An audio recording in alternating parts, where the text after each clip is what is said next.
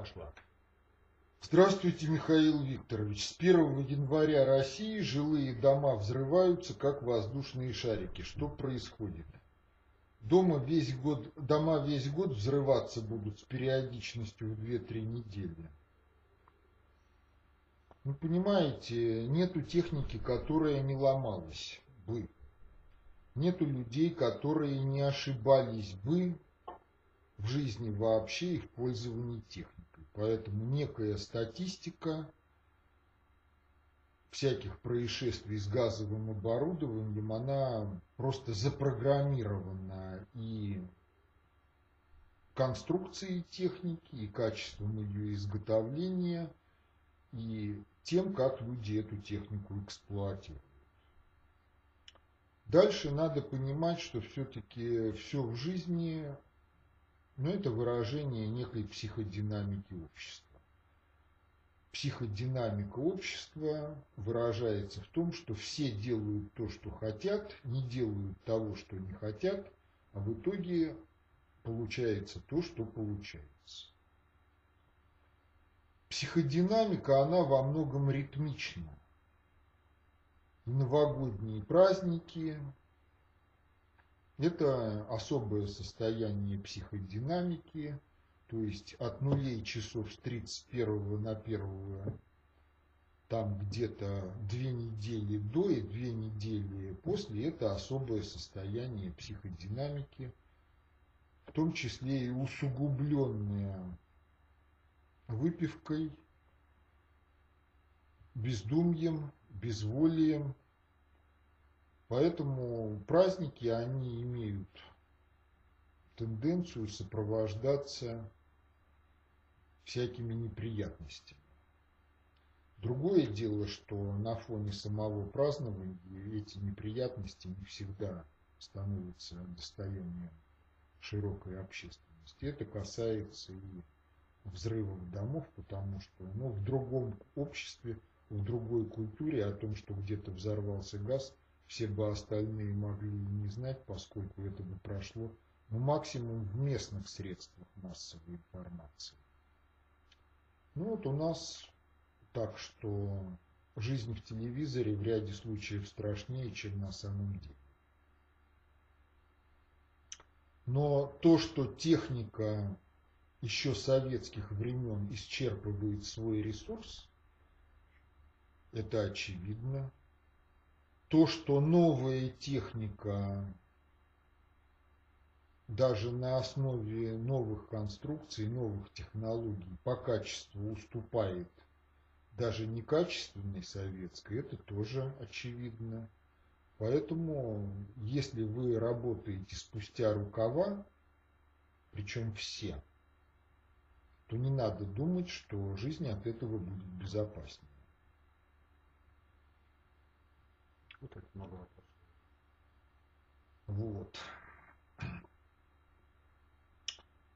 Давно читаю работы ВПСР. Однозначно, книги и статьи этого авторского коллектива задают четкий нравственный ориентир, который очень помогает в жизни. Это информация. Маяк – самое важное и ценное из того, что я читал и слышал ранее. Много смотрел и слушал также лично ваши выступления и интервью. Вы производите отчетливое впечатление человека большой эрудиции, сильного интеллекта и высокой нравственности. Огромное спасибо за вашу работу и позитивную энергетику. Пытаюсь равняться на вас. Значит, начнем с того, что нимба над своей головой я никогда не видел, и другие тоже. Поэтому все эти комплименты, они неуместны. Задача внутреннего предиктора СССР не то, чтобы показать кому-то там маяк, путеводную звезду и так далее и тому подобное, а для того, чтобы, ну, образно говоря, пробудить в каждом систему GPS, как в море житейском, чтобы он сам определялся, где он находится, правильно понимал идеалы, правильно их воспринимал и двигался в направлении этих идеалов. У меня три вопроса, надеюсь, они окажутся заслуживающими внимания. о совести и объективных категориях добра и зла. В одной из книг «Сравнительное богословие» о зороастризме вы показываете, как формировалось дуалистическое мировоззрение и отрицаете его правильность. То есть есть ад и рай, свет и тьма не тянут на объективные категории нашего мира. Кроме того, во многих работах сказано, что истина в разные исторические периоды разные. Но я и не понимаю, разве нет абсолютного добра и абсолютного зла, как отправных точек, из которых вырастает добронравие и злонравие? На чем тогда базируется голос нашей совести? Совесть дикаря, каннибала, современного человека разная, способствовать развитию генетически обусловленного потенциала – это не объективное добро. Умышленно подавлять ГОП генетически генетически обусловленные потребности – это объективное зло. Следовать попутному ветру вседержительности – это объективное добро. Этот курс нам подсказывает совесть. А что вообще есть совесть? Говорят, это голос Бога в нашей душе. Она, совесть, есть изначально, есть ли физиологические механизмы ее формирования. Или это изначальная данность, как душа. Моей дочери 10 лет. Она очень совестливый и высоконравственный ребенок. С типом строя психики зомби, но это естественный процесс, насколько я понимаю. Заслуга родителей в том, что мы дали голосу совести звучать, или мы сами сформировали ее совесть своим примером. Мне кажется, совесть – объективное добро и зло, разные обличия истины в разные времена. Три взаимосвязанных момента, но я не могу достичь четкого понимания этого. Значит, в нашем понимании совесть – это врожденное, религиозное чувство человека. То есть совесть – это прямой засекреченный диалог души и Бога. Культура может быть такой, что она поддерживает совесть на протяжении всей жизни, а может быть такой, чтобы исключить совесть из алгоритмики психики, ну, по принципу, чем раньше, тем лучше. Значит, абсолютное добро – это, в моем понимании, все-таки развитие людей работа на это развитие. Абсолютное зло – это подавление развития, подавление совести. Совесть дикаря, каннибала, современного человека разная? Нет, это, в общем-то, одна и та же совесть, но информационное содержание у них будет разным, потому что разные задачи развития должны решаться. Причем культура построена таким образом, что голос совести во многих случаях может подавляться, и если это обретает хронический характер, то такая культура погибает.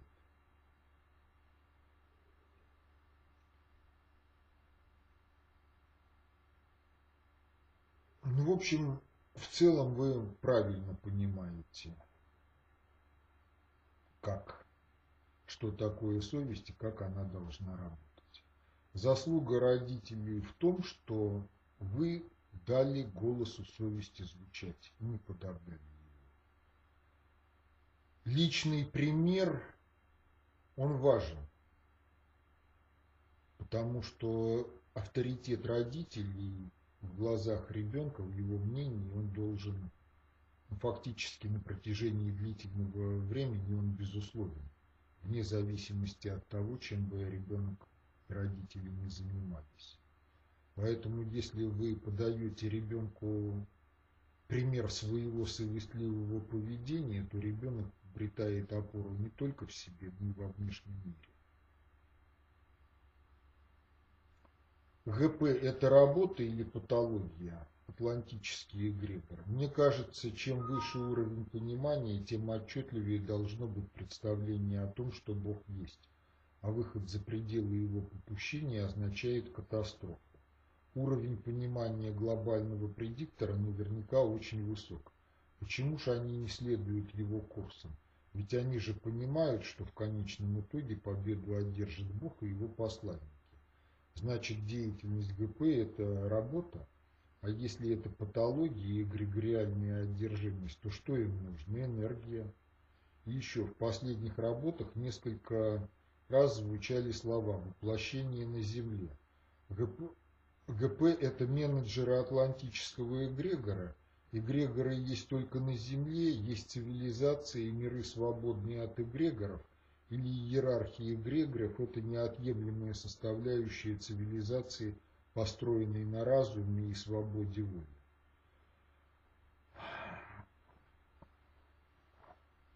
Ну, в общем, та часть глобального предиктора, которая есть на Земле, это только часть. Все действительно уходит в неземные миры, и то, на что они работают, это не дать человеку реализовать свой потенциал и стать человеческим, человечностью.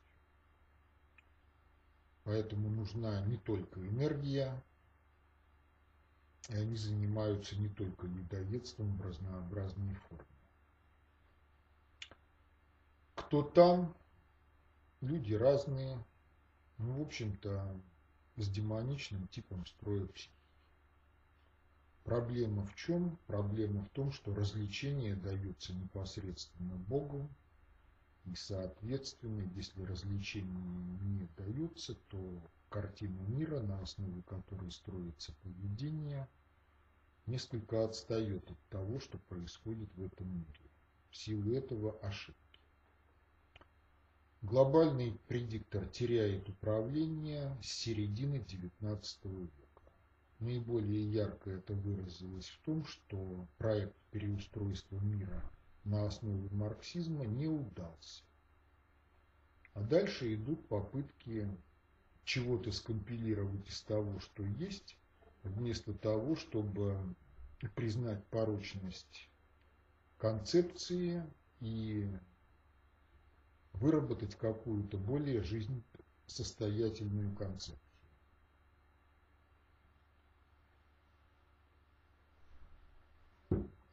Вибрации энергии. В некоторых работах ВПСР высказывается мысль, что Вселенная голографична, что перекликается с работой Макла Теблета «Голографическая Вселенная» удивительной книгой, так органично вписывающейся в описываемую вами богоцентричную модель. Но в любом случае в основе материального мира, насколько я понимаю, энергия и вибрация. Куб утверждается, что энергия – это материя в переходной форме. А что такое жизненная энергия кундалини? Ну, это разновидность энергии вообще. Дальше. Мы избегаем того, чтобы лезть в вопросы физики.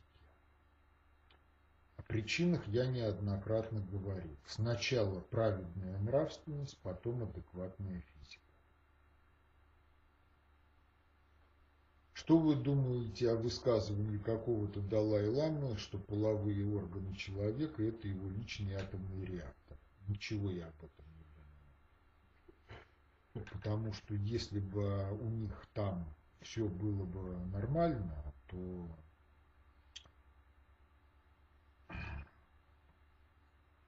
ламаистский буддизм был бы нормой жизни всей глобальной цивилизации.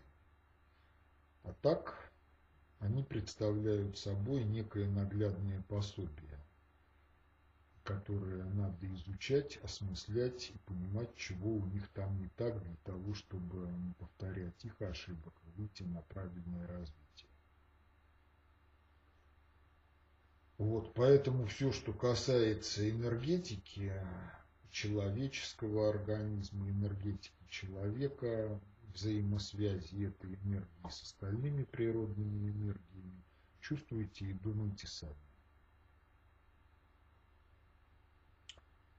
Оккультизм связано с предыдущими. Знакомы ли вы с посланиями инсайдера? Да, знакомы.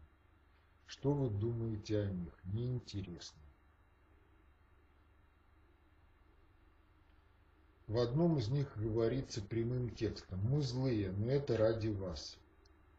Преодолевая создаваемый нами негатив, вы становитесь лучше, потому мы есть. Да, это действие в пределах попущения, потому что человек может развиваться двумя путями. Исходя из любви, то есть некая внутренняя мотивация от щедрот души. Если в силу каких-то причин не развивается так, то под давлением обстоятельств. Обстоятельства стимулируют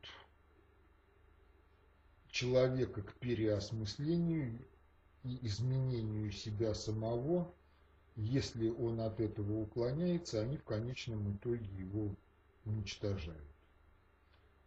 Поэтому действия злодеев в пределах попущения, они действительно являются стимулом к развитию, но о чем было в свое время сказано еще в Коране.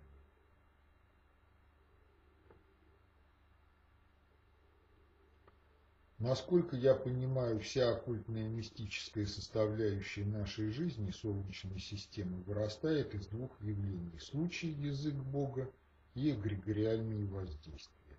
Это так? Насколько велика степень эгрегориального воздействия на мысли человека?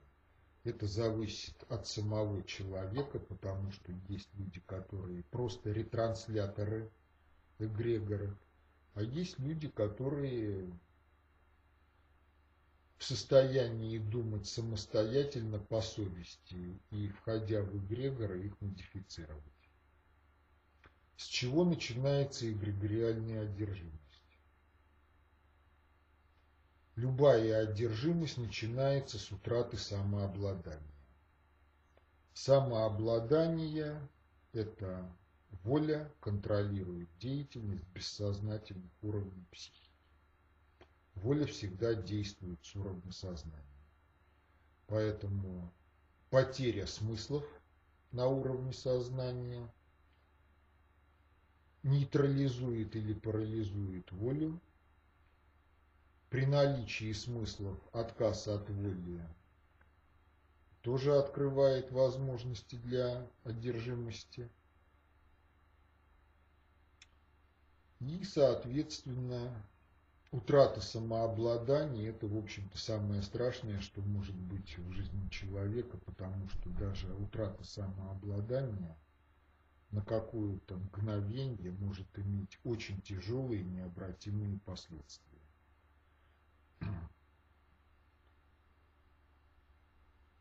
Предание о вампирах – это иносказание об эгрегорах, это не только об эгрегорах.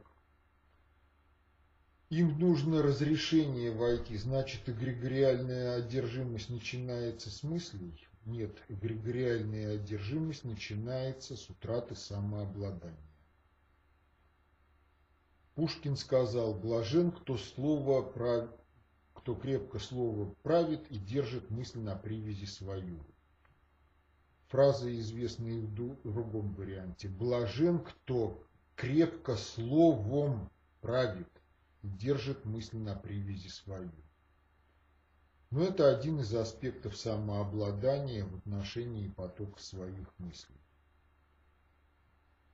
Отчаянно нужно больше информации об эгрегорах. Какие источники посоветовать?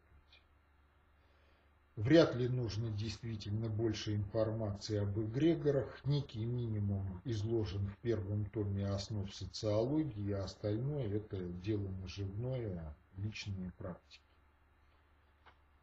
Но поймите, что вопрос не столько в отношениях с эгрегорами, не столько в отношениях с нечистой силой, вопрос прежде всего в том, какие личностные взаимоотношения у индивида и Бога. Если они правильные, то все остальное будет решено само собой или не будет актуальным, ну, по крайней мере, в этой жизни. Или наоборот, знать слишком много об этом вредно и излишне. Ну, понимаете, слишком много – это вопрос субъективный, потому что знания необходимы для деятельности. знать слишком мало для той деятельности, которой вы занимаетесь, это опасно. Если вы знаете больше, чем это достаточно для деятельности, это создает некоторый запас безопасности для деятельности. Достаточно ли только воли и молитвы, чтобы выйти из-под влияния негативных эгрегоров? Недостаточно, потому что один из аспектов замыкания на эгрегоры – это осмысленность. Поэтому если нет смысла определенного, то можно влезть в эгрегор и при наличии воли и в чем-то неправильной молитвы оказаться под их воздействием. Возможно ли эгрегориальное воздействие во сне? Мы всегда связаны с какими-то эгрегорами. Молитва – это тоже магия, смотря какая молитва. Молитва, обращенная к Богу, это не магия, а молитва, которая уходит в эгрегор, это магия. Молитва про себя и вслух разные по силе, по качеству вне зависимости про себя, вслух, на словах или в образах вопрос в другом, искренне она или нет. Когда и как, из чего вы посоветуете начинать с ребенком разговор о концепции? Говорить ли о ГП? Можно ли рассказывать об эгрегорах? Моя дочь задает вопросы, желая прояснить картину мира. У меня с губ несколько расслывались слова «злой колдун» и «альтернативная наука». Я работаю учителем, но здесь пасую. Что вы посоветуете? В общем, где-то в возрасте двух с половиной-трех лет ребенок уже может посмотреть мультик «Первобытная сказка». В нем, в общем-то, вся концепция проиллюстрирована, поэтому можно говорить обо всем. Где-то с двух с половиной-трех лет ребенок на основе вот мультика «Первобытная сказка» может понять очень много из того, что происходит в жизни. А дальше, по мере того, как он взрослеет, эта вот основа будет пополняться знаниями конкретики, каких-то обстоятельств, исторических аспектов. Поэтому здесь все нормально. Если ребенок задает вопросы, на них надо отвечать, но отвечать так, чтобы ребенку это было понятно, или чтобы ребенок запомнил этот вопрос и сам начал над ним думать. Посоветуйте несколько книг авторов, которые лично вам кажутся важными и ценными для прочтения и осмысления. Фурсов, Салтыков, Щедрин, Ефремов – ну, в общем, список литературы минимум мы как-то раз опубликовали в «Мертвой воде». Но действительно, из русских писателей прошлого Салтыков, Щедрин, Ефремов, Тютчев, Хомяков, святитель Игнатий Бринчанинов. В общем, есть чего почитать. Чудинов, Задорнов, Петухов, что вы думаете об их взглядах на древнерусскую историю? Вы понимаете, мы не очень заботимся о понимании исторического прошлого. Нас больше интересует вопрос о том будущем, которое мы хотим построить.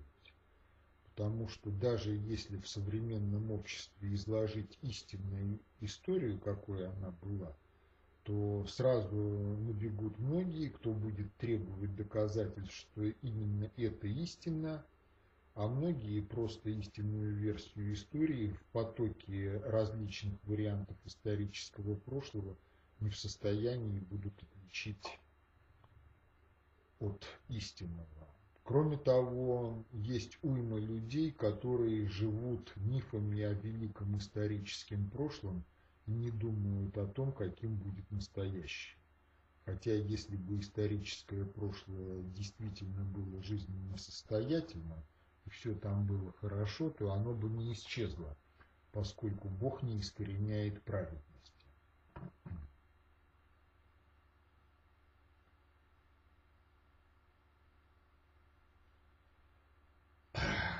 Здравствуйте. В своих выступлениях Михаил Викторович неоднократно затрагивал тему вреда мегаполисов. Стоит ли переезжать из города в деревню или хотя бы в пригород?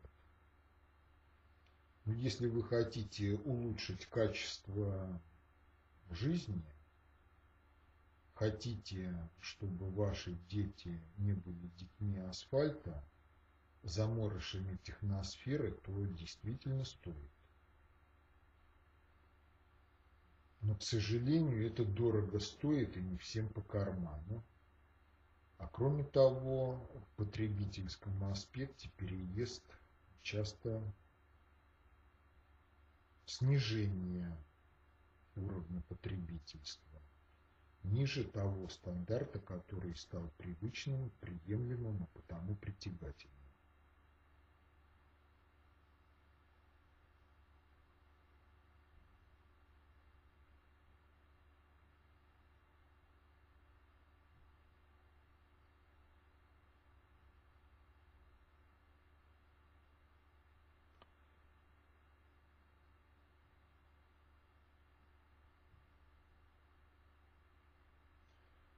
Уже есть современные предположения, что на макроуровне космические объекты, например, звезды и системы, галактики и скопления обладают сознанием и памятью.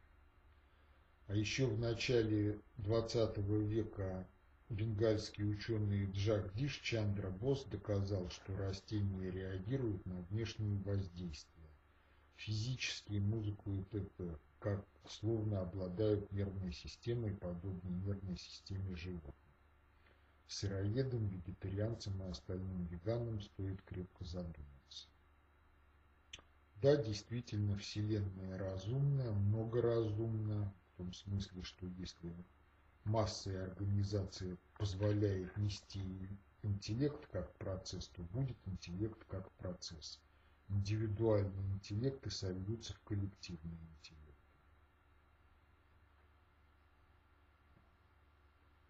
Не является ли природная потенциальная способность человечества к неограниченному размножению важнейшей частью некого замысла в отношении нас свыше? То есть, чем больше потенциальных человеков, тем лучше, даже если не все ими станут, просто потому, что человечество в целом, как и остальная биосфера, это тоже материальный носитель чего-то большего, а не только игры. То есть жизнь имеет смысл даже ради жизни как таковой, просто из-за объективной взаимовложенности всех процессов, где мы состоим из микроорганизмов, а из нас состоят макроорганизмы. В общем, основной закон биосферы – рождаемость в любом виде выше, чем емкость экологической ниши. Поэтому в биосфере лишние уничтожаются во внутривидовой конкуренции, уходят из ареала обитания первичной популяции и осваивают другие ареалы и идут на прокорм другим биологическим видам. Поэтому неограниченная способность к размножению, в общем-то, она человека ставит перед вопросом. Он э, просто животное, которое размножается под давлением инстинкта, или все-таки человечество, как указывал Владимир Иванович Даль, это особое царство в биосфере Земли и должно жить по иным законам. Мы вот придерживаемся того мнения, что человечество это особое царство и должно жить по иным законам. Но для того, чтобы жить по иным законам, люди должны личностно развиваться, потому что родиться в биологическом виде человек разумный, это недостаточно для того, чтобы стать человеком. Поэтому, когда из нас состоят макроорганизмы, то характер этих макроорганизмов обусловлен тем, кем являемся мы. Если мы просто стадно-стайная обезьяна, говорливая, болтливая, вооруженная там инструментарием цивилизации, то мы рождаем одни макроорганизмы.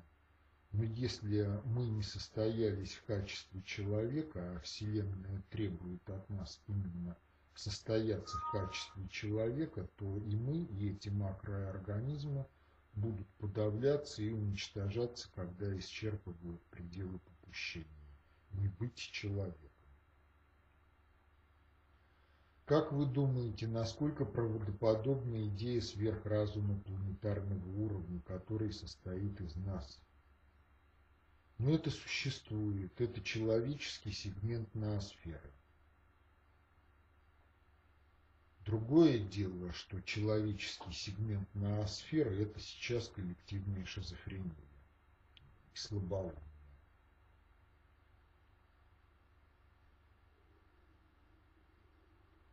В таком ключе все те, кто стремится любыми способами сократить, дебилизировать и навечно разделить население по специализированным отсекам в масштабах планеты, это получаются истинные враги мироздания. Да, это истинные враги, препятствующие развитию и становлению не только человечества, но, может быть, и препятствующие развитию некоего уже существующего сверхразума Земли и потенциально множество их, их возможных разумов. Да, это не только Земли враги.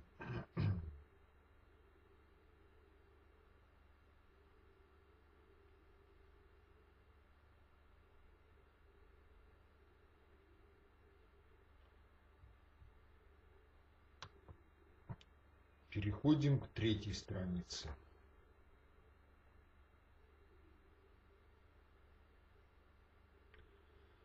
Анастасия утверждает, что высшие библейские оккультные эзотеристы отказались от своих целей и теперь помогают человекам победить созданную систему. Только теперь скорости их мыслей не позволяют им, чтобы сделать что-либо сделать в системе. Система сама по себе инерции функционирует сейчас. Кстати, о каких целях в одном из видео Зазнобин задает вопрос. Мы знаем способы, методы их управления, а какие цели у глобального предиктора, чего они хотят, и сами же отвечают, не дать людям стать человеком. Но это что за детский лепет для вас в ВПСР, это просто несерьезно даже. Держать людей в скотском состоянии – это тоже метод достижения их целей – никак не конечные цели. В звенящих кедрах России написано, что их тайной целью на протяжении тысячелетий было вынудить Бога на разговор с ними, чтобы Бог открыл знание, какой же силой все вершится. Вот это по-настоящему грандиозные цели. И их цель оправдывала их богоборческие средства, действуя, они не боялись возмездия Бога и при этом пугали всех остальных Божьим воздаянием так же, как это делает ВПСР. Также ВПСР утверждает, что волхвы предали Русь и сдали всех нас потрохами за то, чтобы быть сейчас элитным классом. Волхвы не могли понимать, что одна шестая часть Земли все равно пойдет под ударами оккультных сил, но, как я понимаю, это именно волхвы сделали, так что у нас сейчас есть русское мировоззрение и русский дух – а не сионный интернацизм, это их усилие есть в том, что за тысячу лет русский народ преодолел на бессознательных уровнях психики идеалистический атеизм, а потом материалистический. Когда первое ведическое государство Египет около 10 тысяч лет назад пало перед оккультизмом, тогда еще неоткуда было нападать, когда впервые после предыдущей катастрофы Атлантиды произошел переворот в сознании народа, вся земля была русской землей, это же утверждает и профессор Чудинов. Потом стало происходить то, что описывает Дота, конгломерат откалывает и вписывает в себя осколки по всему миру от бывшей единой глобальной ведической русской цивилизации. Это утверждает ВПСР профессор Чудинов Анастасия. Но здесь необходимо отличить ведизм, про который говорит Анастасия, и сегодняшний восточный ведизм, который породил иудохристианство, индуизм и другие секты идеалистического атеизма. Извините, но это совершенно разные вещи. То, про что говорит Анастасия, и то, что говорят Хлебов, Патер Ди, ну и прочие. Или вы не отличили из-за того, что присутствует слово «ведизм», чувство ведать Бога, про которое говорит Анастасия от идиотских разговоров Трехлебова, Левашова и других оккультных параноиков. Что там в далеком космосе есть какой-то юрусский космический флот во главе с Перуном из 2012 года, они будут сюда прилетать, и ночь сварога кончится, и все хорошо до следующей ночи сварога когда все будет еще хуже, чем сейчас. Ну, на это я могу задать встречный вопрос, а я-то тут при чем? Весь поток словес.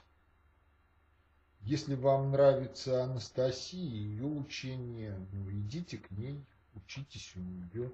Если эти знания актуальны, жизненно состоятельны, ну, вы победите и в вашей деятельности выразятся коранические слова «Победу одержу я и мои посланники».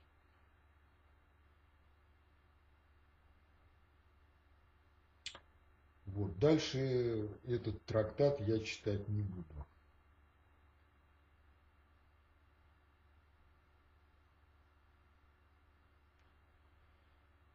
Сегодня люди живут без каких-либо мыслей о будущем русской цивилизации. Во времена Сталина был большой образ светлого будущего и нравственные ограничения на его воплощение. Вопросы. Есть ли сейчас что-то подобное и нужно ли оно вообще? Конечно, идеал будущего необходим.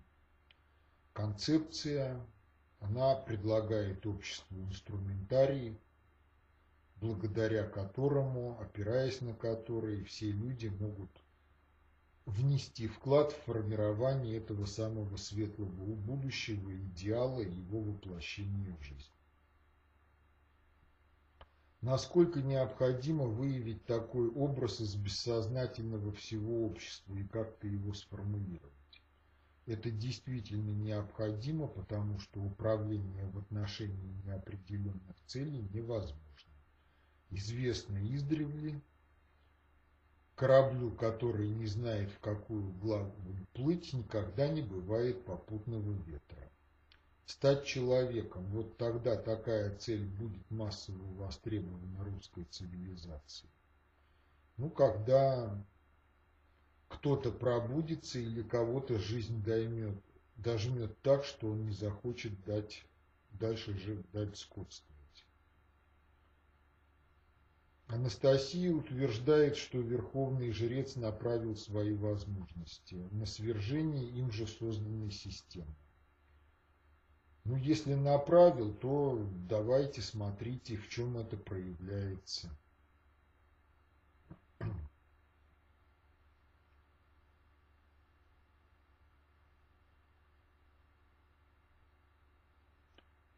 Я, значит, читал учебники теоретической механики и вариационные исчисления, возможно ли дополнить раздел экономики описанием работы кредитно-финансовой системы с точки зрения задачи экстремизации функционала действия на динамической, для динамической системы, которая представляет из себя экономика по аналогии как для механических динамических систем. Как я понимаю, ставка студного процента делает вариацию функционала действия для такой динамической системы не нулевой. Образно-то я представляю, как это по аналогии с механикой абстрактно-логически формализовать сложно для меня, чтобы всем было понятно стало. Во-первых, всем это не будет понятно, потому что надо владеть аппаратом высшей математики.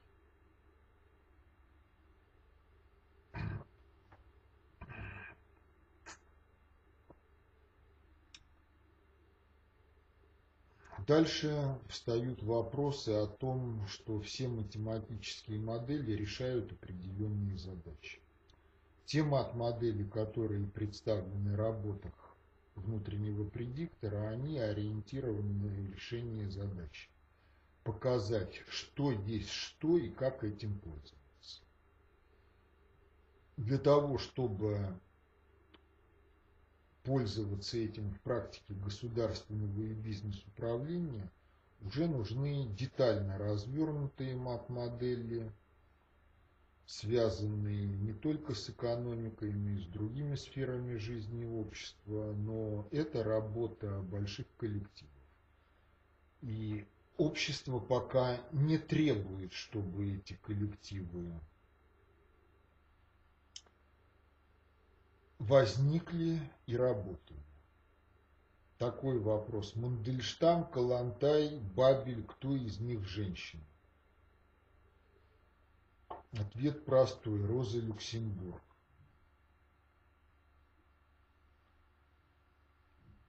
У Гегеля в науке логики бытие имеет качество, количество и меру, что вполне и по смыслу идеи подходит под обозначение концепции. Информация качество у Гегеля, материя количество у Гегеля. Нет, знаете, ребят, Гегеля читайте и комментируйте сами, если вам нечем больше заняться.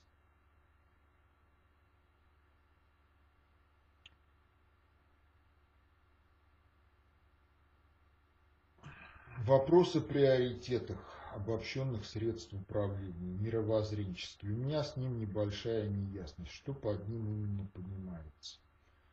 Под первым приоритетом понимается гносеологическая культура, то есть как человек ставит и решает задачи познавательно-творческого характера.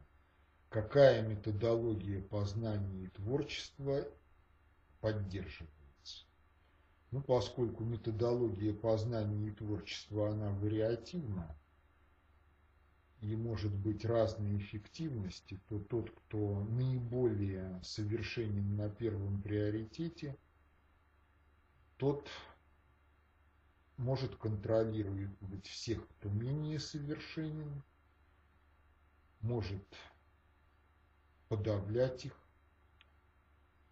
если он уничтожает гносеологическую культуру в обществе, то он обретает над ним власть на всех нижних приоритетах. И все описано, в общем-то, в основах социологии в первом томе. То же касается и второго и третьего приоритета. Все написано в основах социологии. Есть выступления по этой тематике мои, Владимира Михайловича, Виктора Алексеевича Ефимова, поэтому здесь я не буду отвечать на эти вопросы. Расскажите о ваших сегодняшних представлениях о глобальном предикторе. Кто это, как живет. Понимаете, эта тема нам не интересна, нам есть чем заняться. Надо расширять тематический спектр концепции, надо распространять концепции. Большее количество людей должно обретать концептуальную власть, а как живет глобальный предиктор и жив ли он вообще, либо утратил концептуальную властность и просто является заложником и пленником ранее созданные им концепции, это уже их проблема. Вопрос о стандарте энергообеспеченности платежной единицы. При использовании способа расчета, который представляет собой отношение годового объема производства электроэнергии к объему средств платежа, находящихся в обращении, получается, что энергопотенциал выражен в годовом исчислении множества производственных циклообразных отраслях, а не в каждый объем средств платежа в обращении, по сути выражен в показателе, который характеризует неоднократное обслуживание производственного цикла в течение года в разных отраслях. Далее введение денежной массы в обращение в производственно-потребительскую систему – производится пропорционально объему вводимой энергии, а вывод в объеме потребления конечной продукции и его передачи конечному потребителю за день. В результате практического применения данной формулы в экономике возникнет необходимость резкого сокращения денежной массы, поскольку расчет стандарта энергообеспеченности производился на соотношении разных разнокачественностей. Вопрос, неправильнее рассчитать стандарт энергообеспеченности как отношение годового объема произведенной конечной продукции к объему потребленной энергии за год, то есть той энергии, которая потребовалась для производства этой продукции. Далее объем средств платежа регулировать в зависимости от объема введения электроэнергии в производственно-потребительскую систему и потребления конечной продукции.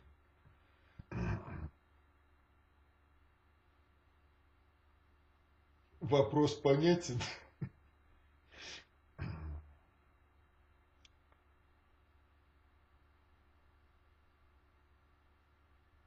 Я бы ввел такой показатель.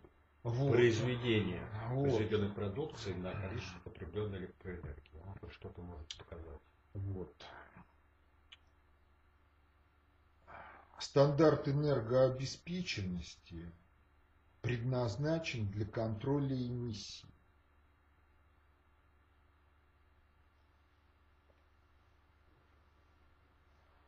Но вот он введен как отношение годового объема. Можно ввести как отношение к мощности энергостанции. Суть-то от этого не меняется. Назначение стандарта – контролировать эмиссию в русле определенной политики. Политика может быть разная. Снижение цен, обнуление прескуранта – один вариант.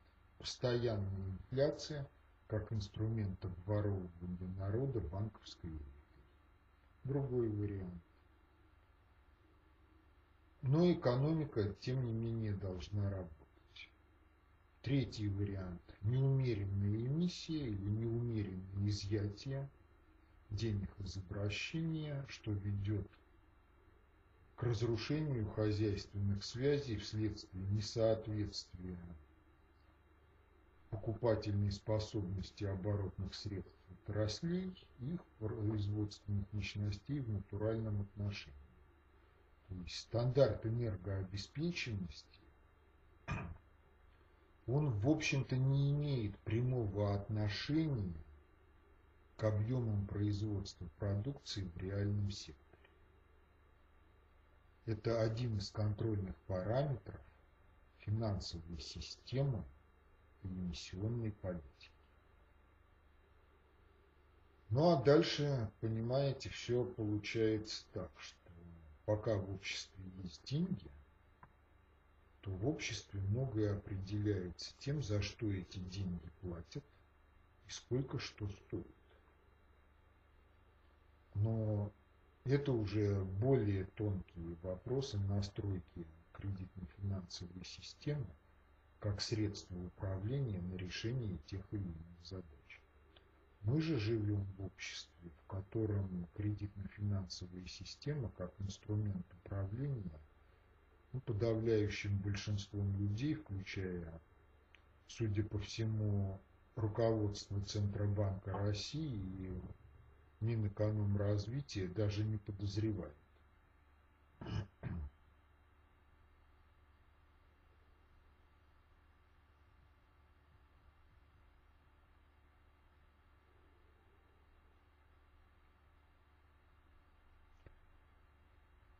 Какой смысл, по вашему мнению, был изначально вложен в ритуал крещения, через который проходил Иисус, описанный в Библии?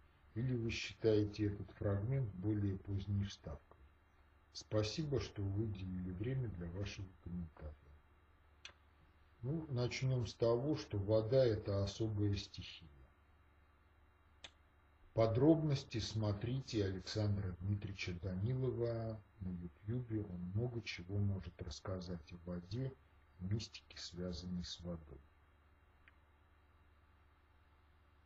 Поэтому ритуал это не только смысл изначально, это еще и процесс возврата к важнейшей природной стихии Земли. А то, что потом вокруг этого накрутили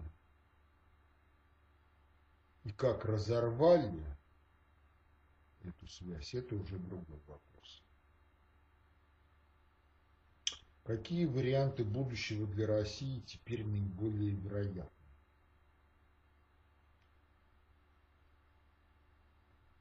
Как оценивать адекватность этих вариантов? Ну, с точки зрения приверженцев каждого из вариантов, их вариант наиболее адекватен.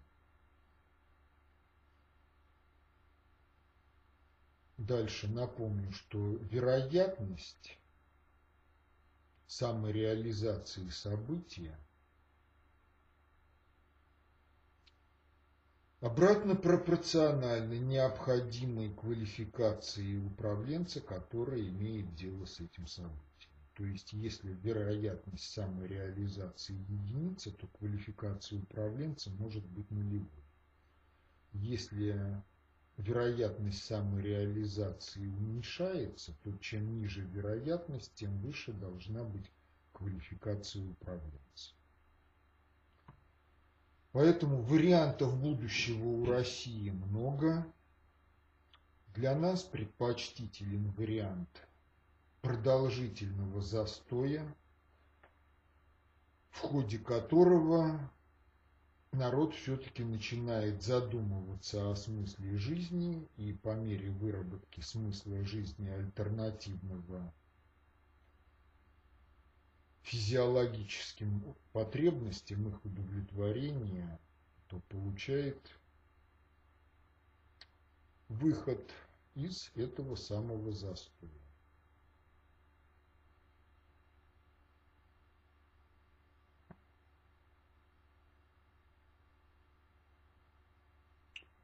Помогите, пожалуйста, понять, как применять триединство процесс материи информации мира в плоскости повседневной деятельности и как помочь детям объяснить. Например, я встаю утром и начинаю день с мысли, что надо сделать, какие уроки сегодня с детками, что происходит в мире. Я готовлю кушать для семьи, где начинается информация, где материя, где мера в этом процессе. Да вы просто воспринимаете все это дело как гармоничное триединство и вносите туда гармонию.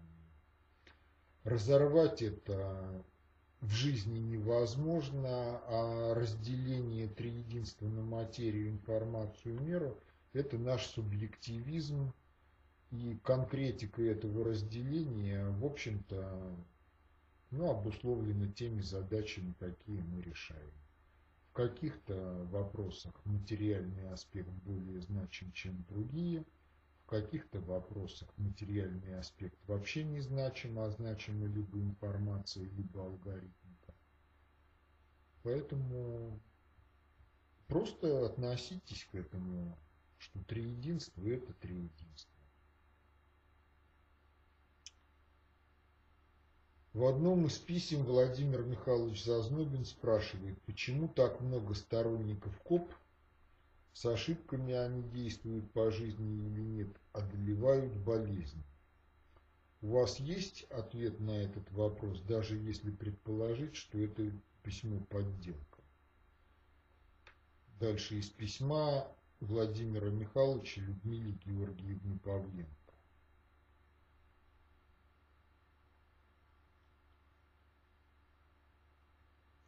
Да, все так. Мы синхронно вместе проходим реабилитацию, но сила духа связана с силой тела.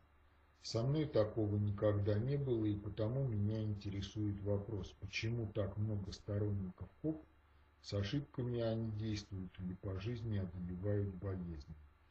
Я знаю многих, кроме Петрова, Иванова и других. Вот только что сообщили, что генерал, который помог издать рок пророка разбил инсульт. Редкой доброты человек. И многим помогал, и вот такое случилось. Хотелось бы знать почему. Желаю вам силы духа и тела, Владимир Михайлович. Но это письмо не подделка.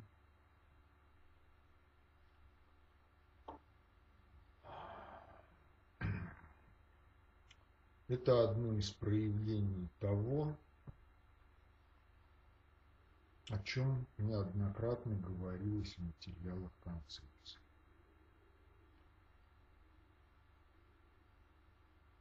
В общем, мы живем в мире, где агрессия – это реальный факт. И, соответственно, надо обладать определенным уровнем защищенности, который создается прежде всего нашим правильным настроением, эмоционально-смысловым строем, способностью поддерживать самообладание во взаимодействии с потоком событий. Ну, вот если в этой броне есть дырки, то могут быть большие неприятности, в том числе и с летальным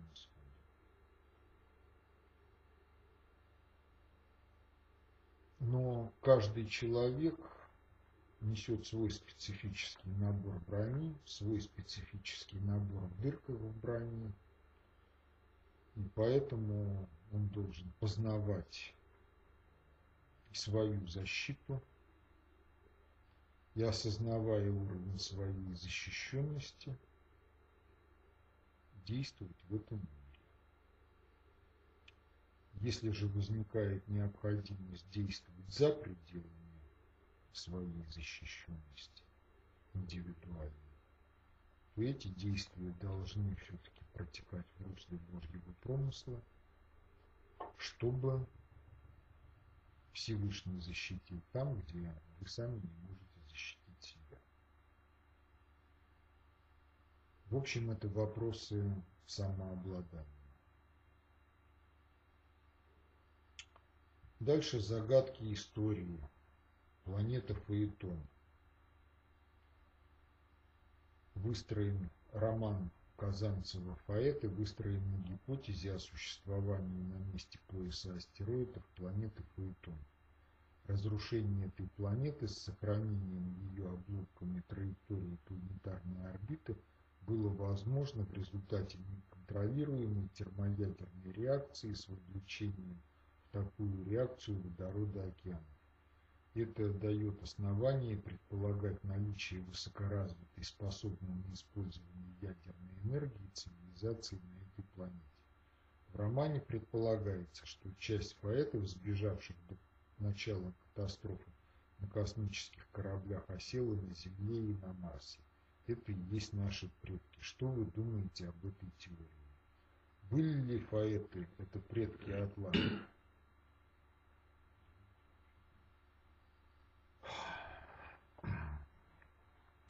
Еще раз.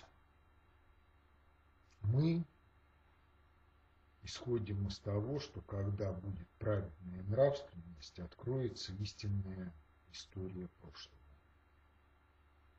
Через память на сферы планеты, через память Солнечной системы, через память галактики. Поэтому что там было на самом деле, можно сейчас только гадать. Да, есть такая версия, что обитаема была не только планета Фаэтон, а цивилизация была расселена по Солнечной системе, был межпланетный обмен, полеты, это было единое солнечное человечество, но потом он деградировал. В основах социологии вы затрагиваете тему о происхождении человечества. Четкой картины, однако, сложить не удалось. Какова роль генетических мутаций в происхождении человечества? И какова роль атлантов в эволюции человечества? Откуда взялось деление на расы? В одной из работ вы приводите аят. Мы создали вас разными, чтобы вы познавали друг друга. Это о расах да, это о расах и народах.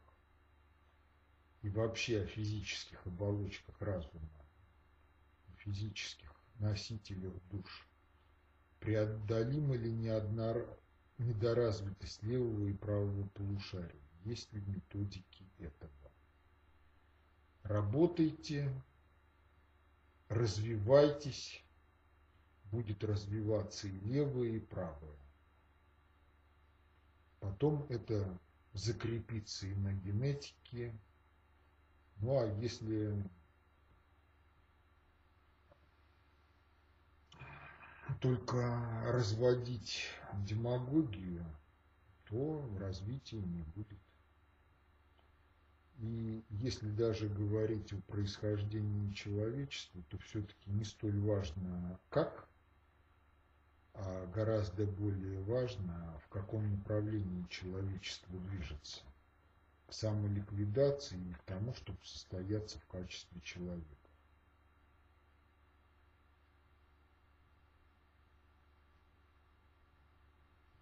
В основах социологии вы пишете об историческом мифе и фактах, которые не укладываются в него. Сфинкс, обелиски, Мухинджадара, карты Перерейса и другие. Пирамиды – это тоже такой факт? Да, пирамиды – это тоже такой факт. И объекты на Луне – тоже факты этого неведомого прошлого.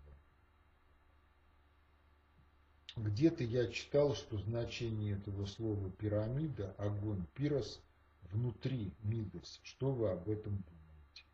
Вы читали, вы и думаете. Луна. Сейчас появилось много интересных фактов о полетах на Луну, в частности о полетах американцев. Каково ваше мнение, были они там или нет? Если нет, то что получает СССР в обмен на молчание? Ну, в общем, версия о том, что они были там, вызывает очень много вопросов.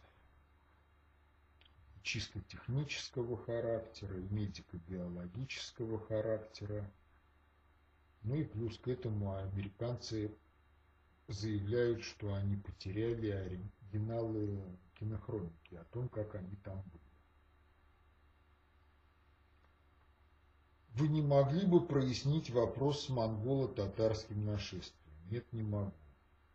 Еще раз. Прошлое откроется тогда, когда мы выйдем на такой уровень развития, что память на сферы будет нам доступна. ВМФ России новое оружие.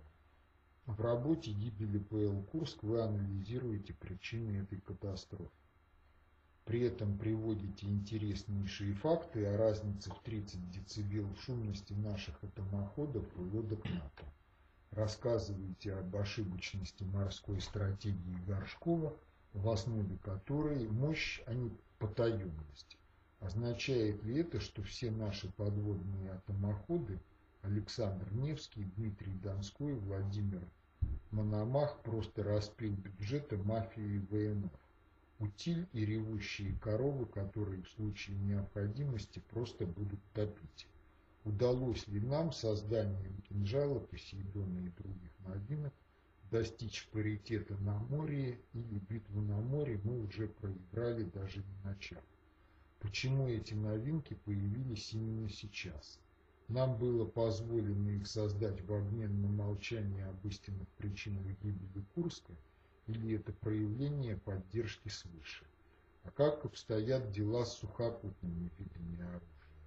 Нет ли и там неких скрытых дефектов, которые сводят на нет всю разрекламированную мощь воевод, ярсов и всего прочего? Понимаете, вот этот вопрос предполагает ответ на него, допуск к секретам ну, практически не ограничен. Допуск. Оглашение такого рода информации – это разглашение военной государственной тайны. Поэтому то, что можно сказать на основе общедоступной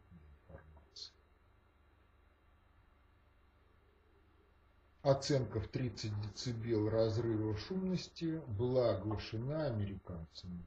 Статья Тома Стефаника «Неакустические методы обнаружения подводных лодок». Там есть график. Появление этой публикации вызвало скандал.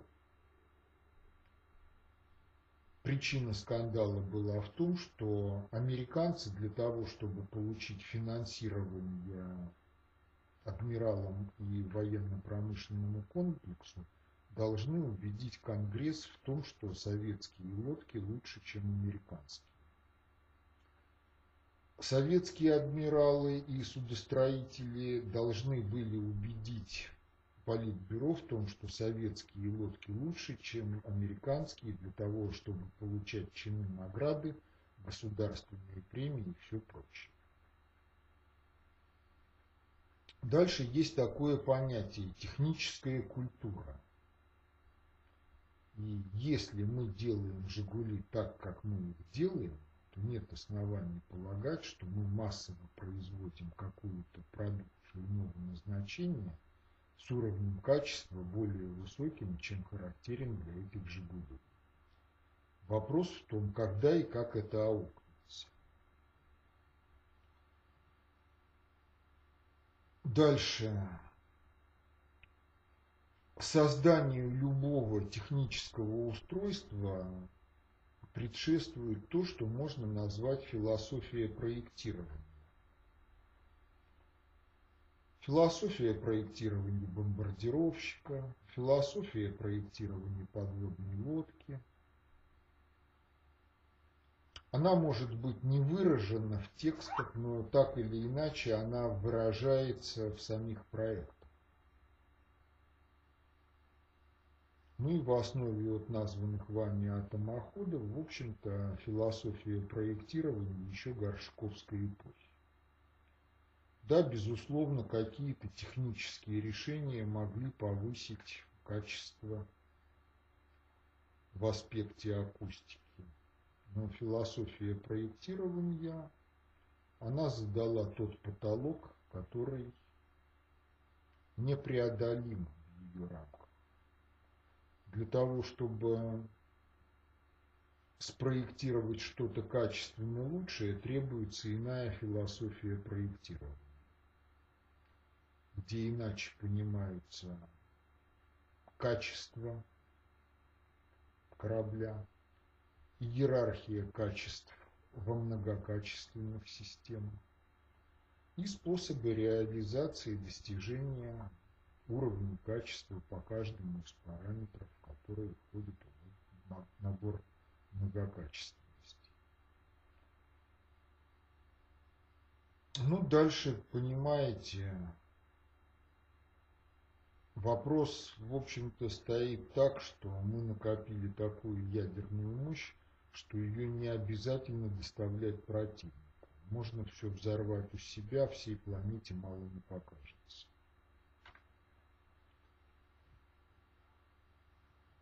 Поэтому что там реально, пусть на эту тему думают американские военные аналитики. Но реально мы имеем дело с глобальным кризисом. Вклад в этот кризис вносит Россия, вклад в этот кризис вносят Соединенные Штаты, вносит Китай – и выход из этого кризиса не определяется военно-техническим превосходством любой из названных стран.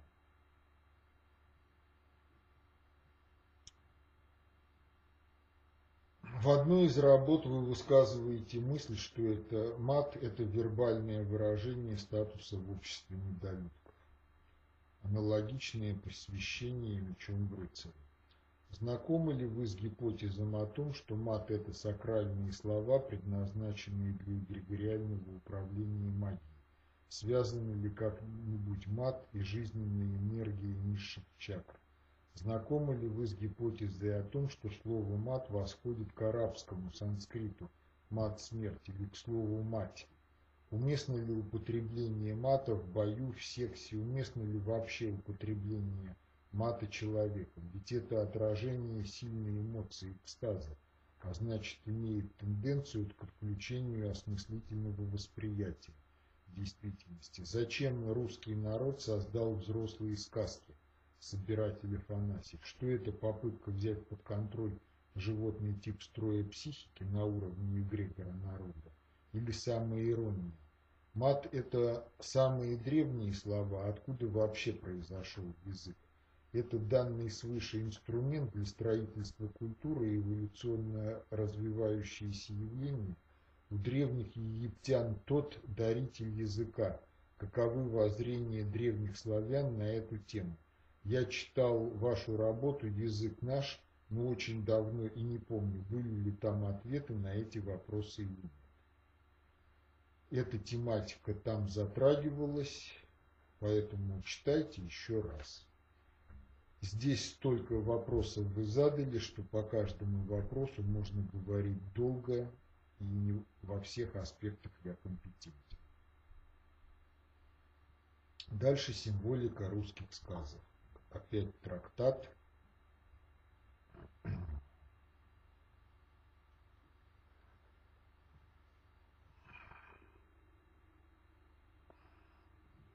Вы приводите пример «Выбор богатыря на распутье». Это тест на тип строя психики. Вы не могли бы подробнее осветить в этот вопрос о символике русских сказок?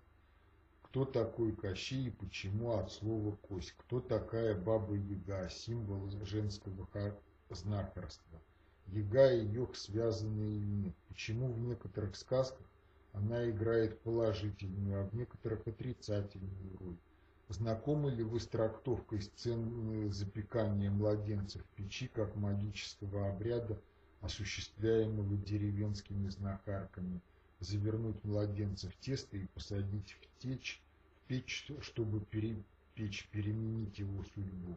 Русский богатырь – это собирательный образ народа или символ русского эгрегора? Почему их три? Что такое меч-кладенец? Это знание – Почему Змей Горыныч?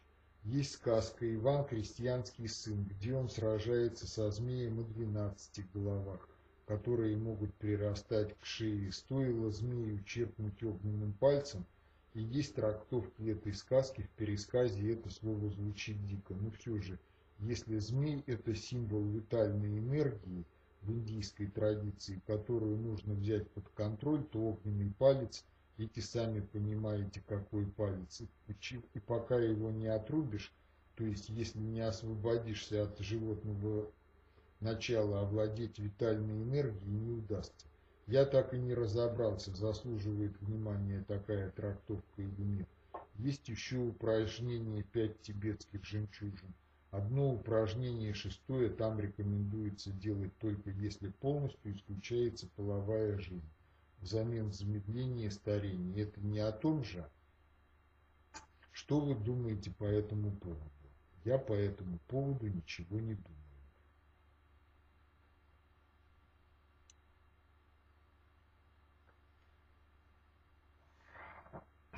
Глобальный исторический процесс. В сравнительном богословии вы косвенно показываете течение глобального исторического процесса. Значит, я лично к сравнительному богословию отношения не имею. Если вам необходим собеседник для дискуссии, ищите его в своем кругу.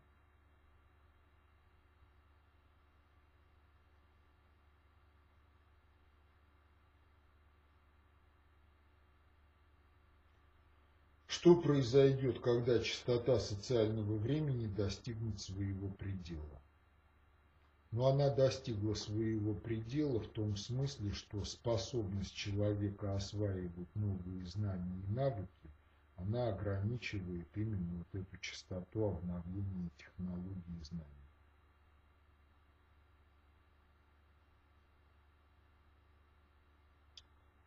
Так, в общем, вопросы придется фильтровать. Пожалуйста, прокомментируйте статью Суркова о долгом государстве Путина. Попросите Суркова самого прокомментировать эту статью. В концепции утверждается, что из-за общего кризиса капитализма ГП уже не один век пытается перевести мир с буржуазного либерализма на некую иную идею, в рамках которой не будет растрачивания природных ресурсов и высокой социальной напряженности, которая опасна для власти самого ГП, в связи с этим несколько вопросов. На какую именно идею ГП собирается перевести мир сегодня никак. В общем, ГП пытался перевести мир на основу марксизма. Не получилось. Коли не получилось, то решается проблема иным образом. Ликвидация народов, которые несут буржуазно-либеральную культуру путем их замещения пришлыми народами. Это вы видите в Европе.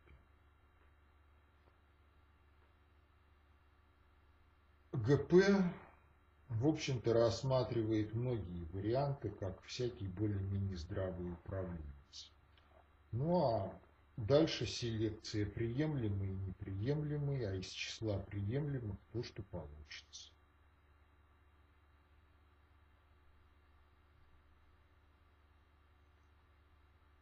Да, идея конвергенции капитализма и социализма, она высказывалась ну, практически сразу после Великой Октябрьской социалистической, Герберт Уэллс в частности. Идея конвергенции построить общество, в котором не будет недостатков капитализма недостатков социализма, тоже высказывалась, но, понимаете, ведь это вопрос не только о социальной организации. Это вопрос о том, кого и как организовывать. Если статистика расклада по типам строя психики одна, то будет возможно одна социальная организация, а другие невозможно. Если статистика другая, то другая. Что ГП планирует в отношении России? искоренение русского народа раз и навсегда, к чему на протяжении всей истории стремились. ГП будет проектировать СССР-2 или Россия вовсе подлежит ликвидации. С точки зрения ГП Россия подлежит ликвидации.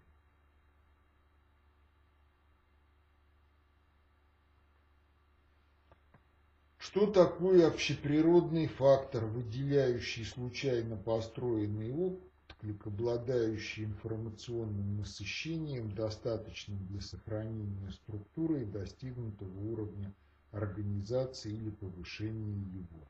Это своего рода весы, на которых сравнивается порожденный отклик с неким эталоном, возникающим в течение тех же процессов, что порождают и сам отклик. Есть ли примеры в жизни для данного явления? Как этот общеприродный отклик связать с жизнью? Понимаете, этот общеприродный фактор в конкретике реализации, он всегда своеобразен. Ну, например, если система способна к резонансу, то если она сталкивается с излучением, вызывающим этот резонанс, она может перевести, перейти в иное качество своего бытия, которого не было до резонанса. Это вот один из примеров. В доту сказано, изложение взглядов на интеллект в теории управления неизбежно прежде всего потому, что понятие полной функции управления невозможно ввести, миновав понятие интеллект. В этом случае интерпретация процесса существования мироздания как процесса самоуправления по некой, пусть и неизвестной нам полной функции управления – неизбежно ведет к понятию высочайшего, наивысшего из интеллектов, ведущего этот процесс самоуправления Вселенной по полной функции. Соотносим данное утверждение с тем, что было сказано чуть выше. Возможно, что на каком-то этапе эволюции, после преодоления некоего рубежа мощности, по переработке информации, проявлении деятельности всех названных безинтеллектуальных каждая сама по себе компонент называется людьми интеллектом. Таким образом, интеллект Всевышнего тоже претерпевал эволюцию. Его интеллект также набран из безинтеллектуальных, каждая сама по себе компонент, таких как рулетка, барабан, шарик, карточки, среда, система. А также есть и свой судья.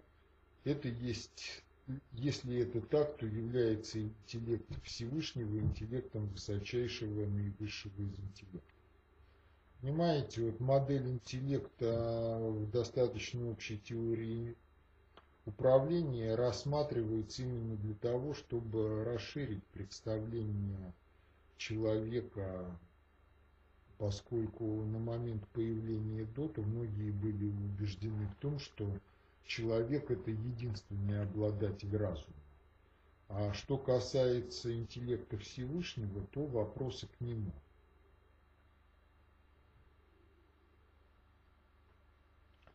формулировках глобальный предиктор, верховный предиктор СССР присутствует иностранный термин предиктор. Не понимается ли он подсознательно, неосознанно для применяющих его таким образом, что так как в русском языке нет слова для термина предиктор, то и управляться соответственно наша страна должна из-за рубежа не самостоятельно. По моему мнению, глобализация по-русски может получиться только если теория будет оперировать русскими терминами. Спасибо. Ну, термин предиктор был избран для того, чтобы упростить переводы на другие языки, поскольку он уже сложился, я имею в виду термины в культуре других стран. Вот. Развитие и глобализация по-русски не предполагает уничтожение других культур. Она предполагает интеграцию в русскую культуру всего здравого, что наработано в других культурах, и, соответственно, использование терминологии, наработанной в других языках, тоже в русле нашей культуры.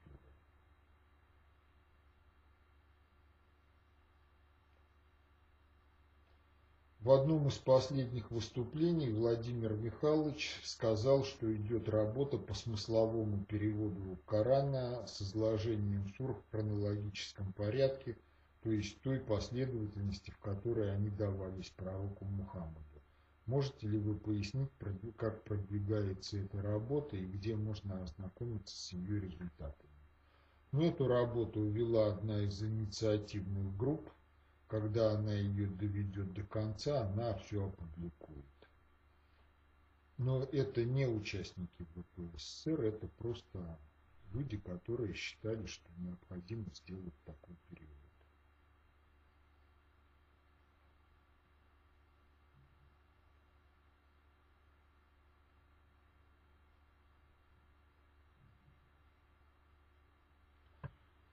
Изучаю работу товарища Сталина «Экономические проблемы социализма в СССР». Не могли бы вы дать свое видение терминов производственные отношения и производительные силы? Ну, производительные силы общества – это те люди, которые работают, те средства производства, которые вовлечены в процесс. Производственные отношения – термин марксизма. Определяются как взаимоотношения людей по поводу производства и распределения продуктов.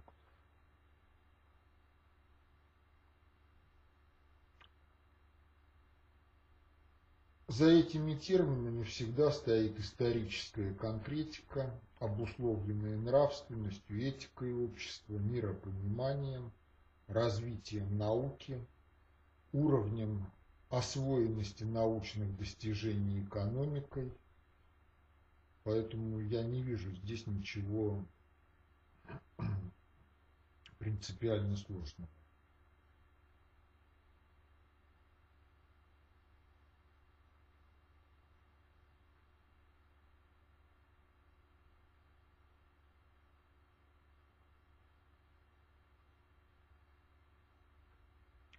Часть вопросов я Пушкинская.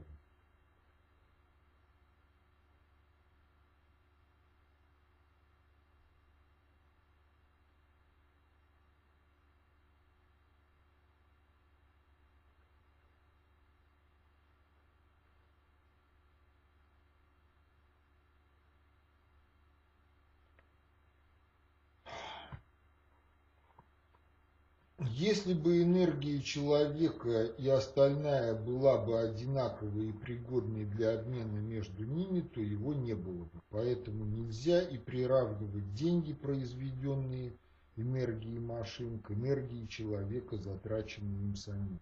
Это физика, магия, вывод.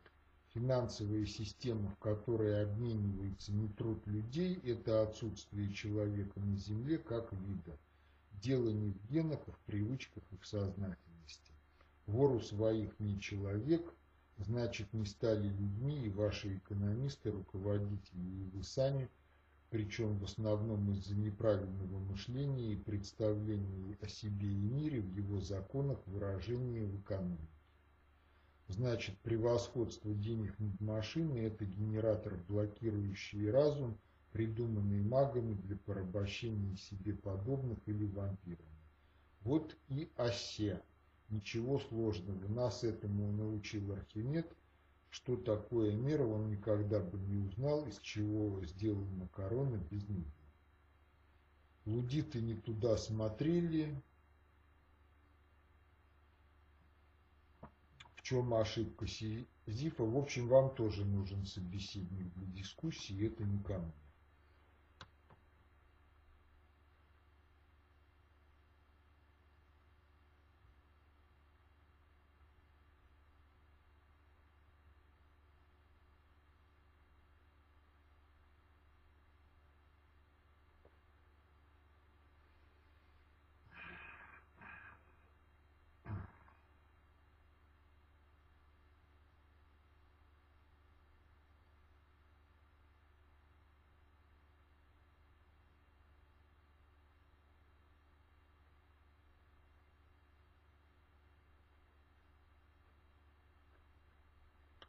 Скажите, как вы относитесь к всеесветной грамоте, ее изучению и использованию? Ее польза, вред для человека, общества настоящего времени.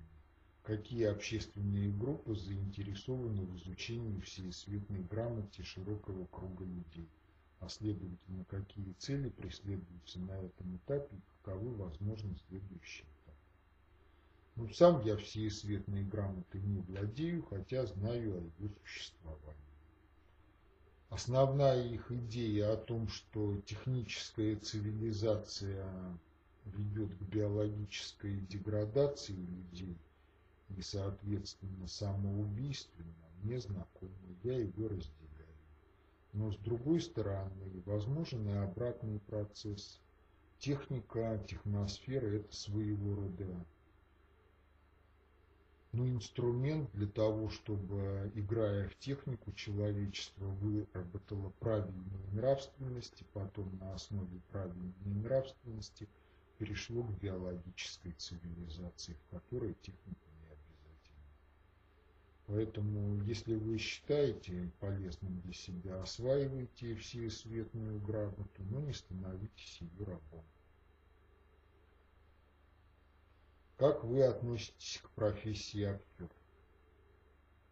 Ну, если актер состоялся как актер, может перевоплотиться в иной образ, в иного персонажа, а потом выйти из него, то он действительно может быть очень полезным деятелем культуры. Ну а если актер пытается интерпретировать персонажа через себя любимого и ничего не умеет, то это пустышка.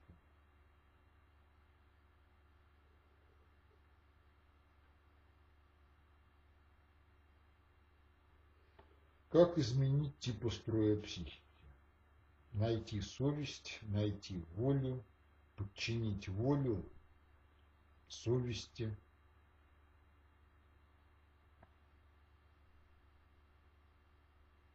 и реализовать творческий потенциал. Его тоже надо найти. Если индивид из-за неправильного строя психики имеет плохую нравственность, он ограничивается в познании, в том числе в познании концепции общественной безопасности. Как же в таком случае изменить тип строя психики? Получается замкнутый круг –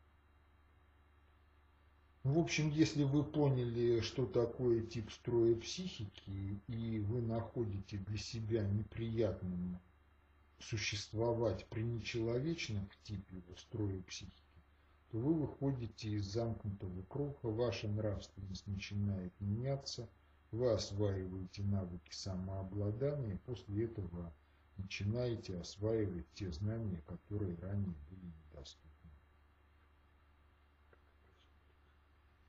Какова роль воспитания в изменении строя психики? Что такое вообще воспитание, чем оно отличается от образования, как связано? Ну, мы понимаем образование как предоставление знаний, формирование определенных навыков, а воспитание – это формирование того или иного типа строя психики. Главная задача воспитания – не мешать генетической программе развития организма и формирования личности работать, пометуя о том, что эта программа интерактивная и, соответственно, знания и навыки должны осваиваться в определенной последовательности, поскольку забегание вперед, ну, оно может оказать развращающее негативное воздействие.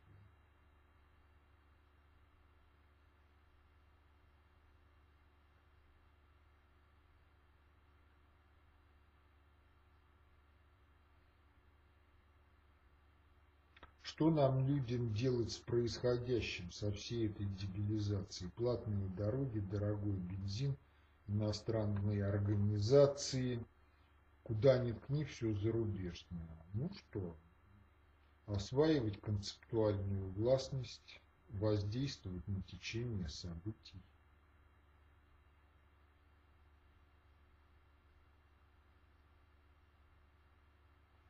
Ну, дальше тоже приглашение к дискуссии.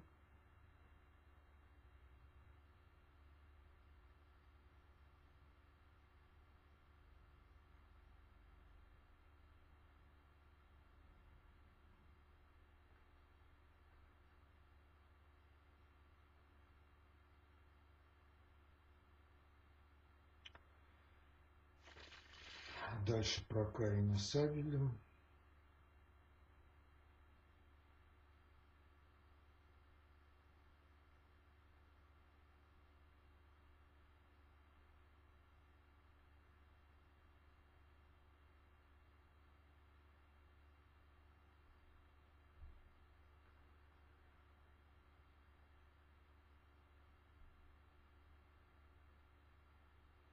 Сереж, в общем, многие меня тут уже утомили, потому что вопросы пустые.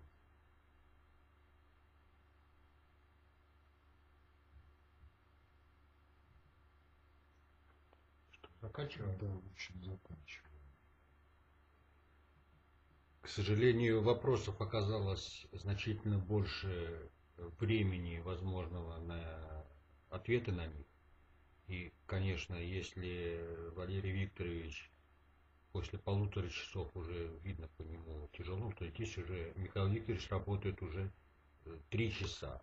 И, в общем, к сожалению, все, все ответы мы страница. не можем. Да. В общем, к сожалению, очень много вопросов, которые, по сути, являются выражением того, что человеку не с кем подискутировать. Это не вопросы, на которые нужны ответы. Это не вопросы, поясняющие, ответы на которые могут пояснить что-то в концепции. Это просто жажда подискутировать. Если есть жажда подискутировать, пожалуйста, ищите собеседников в кругу друзей, дискутируйте с ними, но главное, постарайтесь не стать невольниками нескончаемых словоопрений, не ведущих к выработке нового миропонимания. Поэтому прошу не обижаться тех, чьи вопросы и приглашения к дискуссии остались безответными, а найти людей, с кем можно в реале обсудить те темы, которые вас интересуют, причем обсудить так, чтобы вы вышли на новый уровень миропонимания. тандемный, политандемные режимы, они открыты для всех, ну, при условии, что вот те принципы, о которых я сказал вначале, признаются. То есть отсутствие притязаний на персональные авторские права, владение искусством диалектики, реальные проблемы общества и государства. Если ваши личностные проблемы, то тоже во взаимосвязи этих проблем с проблемами общества и государства, с проблемами человечества. Тогда все будет хорошо. Спасибо за внимание. До свидания. Огромное вам спасибо, Михаил Викторович, за столь тяжкий труд, но необходимый для лучшего понимания вообще не только что происходит, но и что делать. Спасибо большое. Всего вам доброго. Всего доброго взаимно.